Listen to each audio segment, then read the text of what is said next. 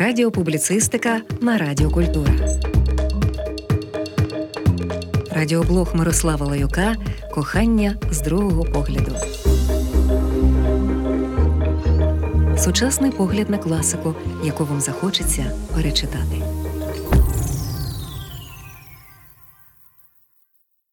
Фауст Йоган Вольфганг фон Гете Життя занадто коротке, щоб пити дешеві вина, казав Гете. І сьогоднішнє вино буде найексклюзивнішим. Гете присвятив Фаусту 60 років. Ось ціна мистецтво, життя людини.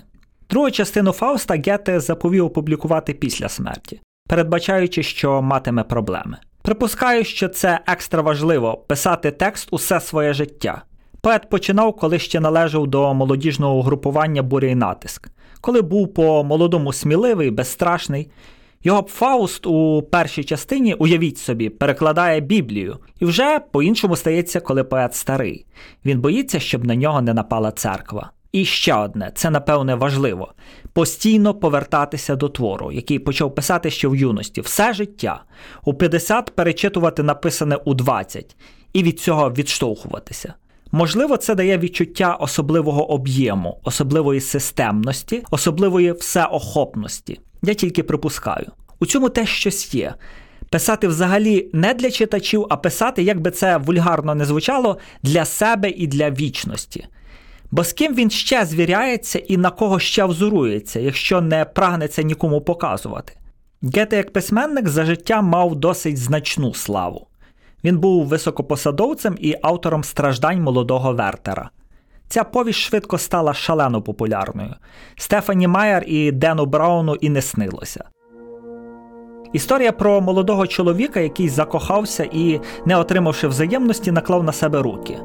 Ця книжка була настільки популярна, що в моду увійшов одяг, який носили герої, але не тільки в Німеччині і світі різко зросла кількість самогубств. Бо якщо такий класний герой Вертер так вирішив, чи це не вихід? Тому деякі країни заборонили друк повісті, а деякі полководці заборонили своїм солдатам читати цю книжку. В соціології існує навіть термін ефект Вертера. Вчені дослідили, що після гучного самогубства, висвітленого в медіа, різко зростає рівень самогубств у спільноті, на яку це повідомлення було поширене. Після смерті, наприклад, Мерлін Монро цей показник зріс на 10%. Коли в австрійському метро перестали поширювати інформацію про самогубства на рейках, за місяць рівень проблеми знизився утричі. В романі Безсмертя Мілана Кундери висміяно епізод зустрічі Гете і Наполеона. Наполеон питає у Гете, скільки письменнику років.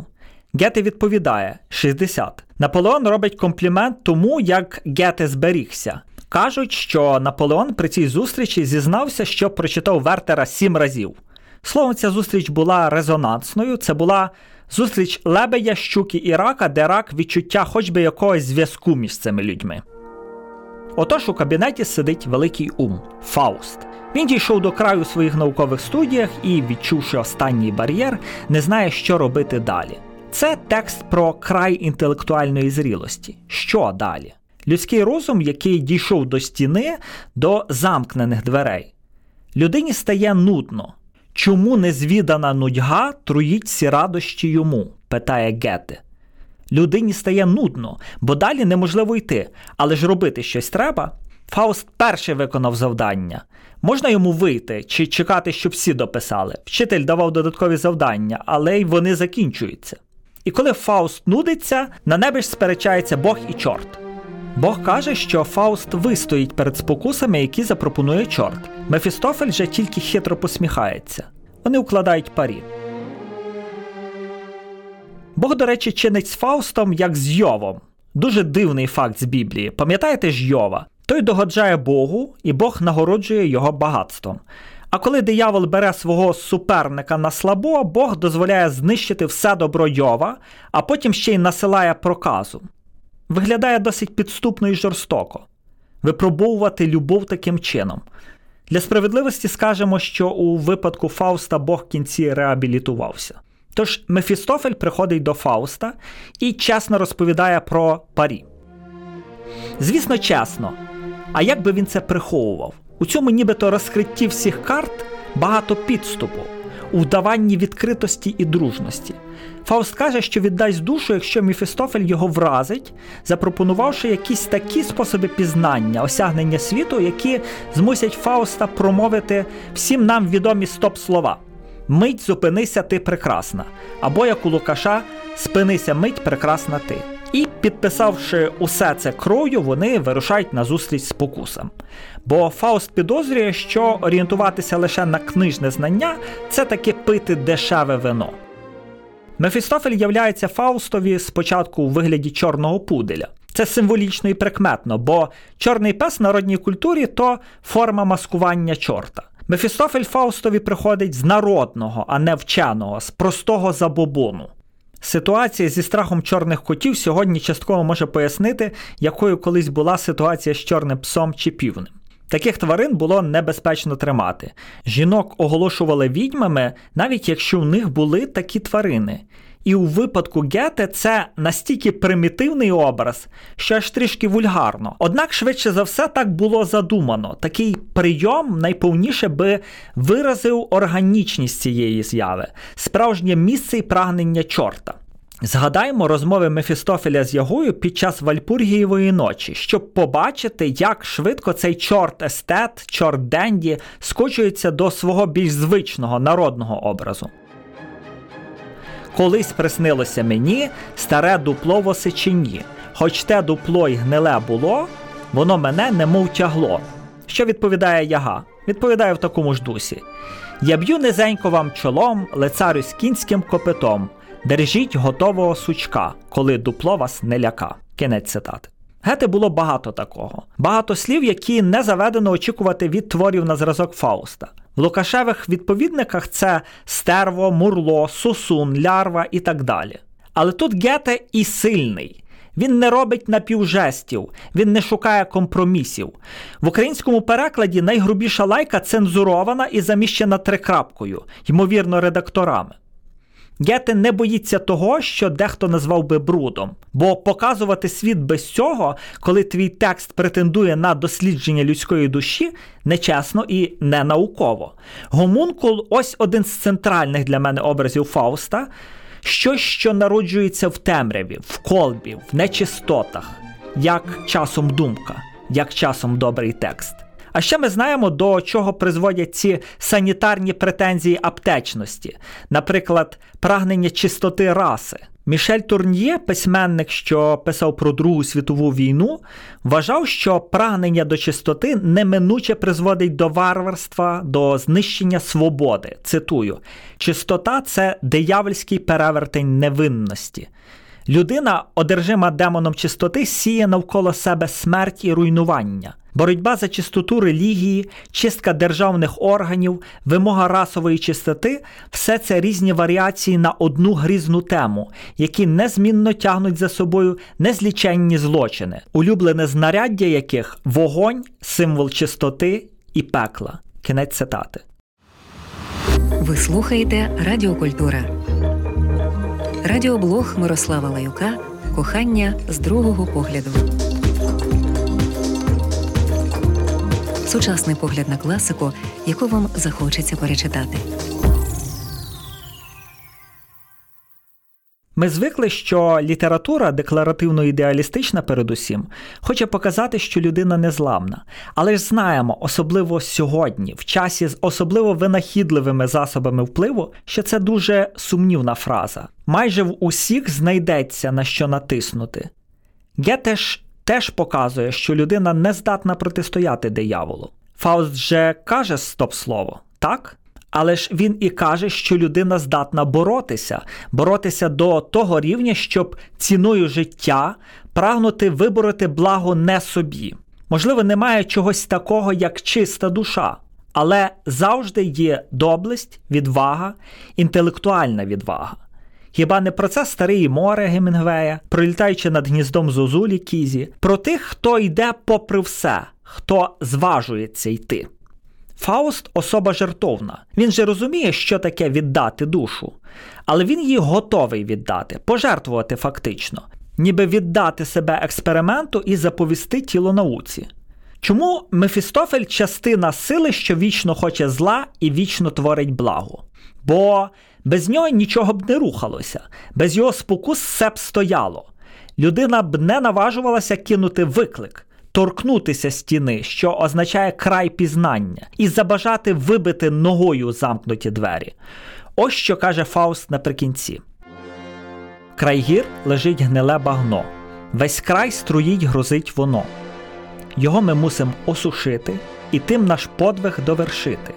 Мільйонам ми настачим місця тут, стихію збори їх свободний труд. Простеляться лани широкополі, стада рясні заграють на роздоллі, круті горби зведе трудящий люд, укриє їх узорами споруд, і заживе в цім краї, як у раї. Нехай лютують хвиль скаженні зграї, хай спробують, де греблю ту прорвать, здолає гурт прорив затамувать. Служить цій справі заповітній це верх премудрощів земних, лиш той життя і волі гідний, хто б'ється день у день за них. Нехай же вік і молоде й старе, життєві блага з бою тут бере. Коли б побачив, що стою з народом вільним вільному краю, тоді гукнув би до хвилини Постій, хвилино, гарна ти, ніяка вічність не поглине мої діла, мої труди. Провидячи те щастя майбуття, вкушаю я найвищу мить життя. Отож, він таки промовляє стоп-слово. До речі, в перших епізодах, коли Фауст і Мефістофель тільки підписують документ кров'ю, дуже цікавий контекст цієї фрази, про яку ви сто разів чули. Дай руку переб'єм, як буду змушений гукнути Спинися мить прекрасна ти, тоді закуй мене у пута, тоді я рад на згубу йти, тоді хай дзвін на вмерле дзвонить, тоді хай послух твій мене, годинник стане, стрілку зронить, і безвік поглине мене.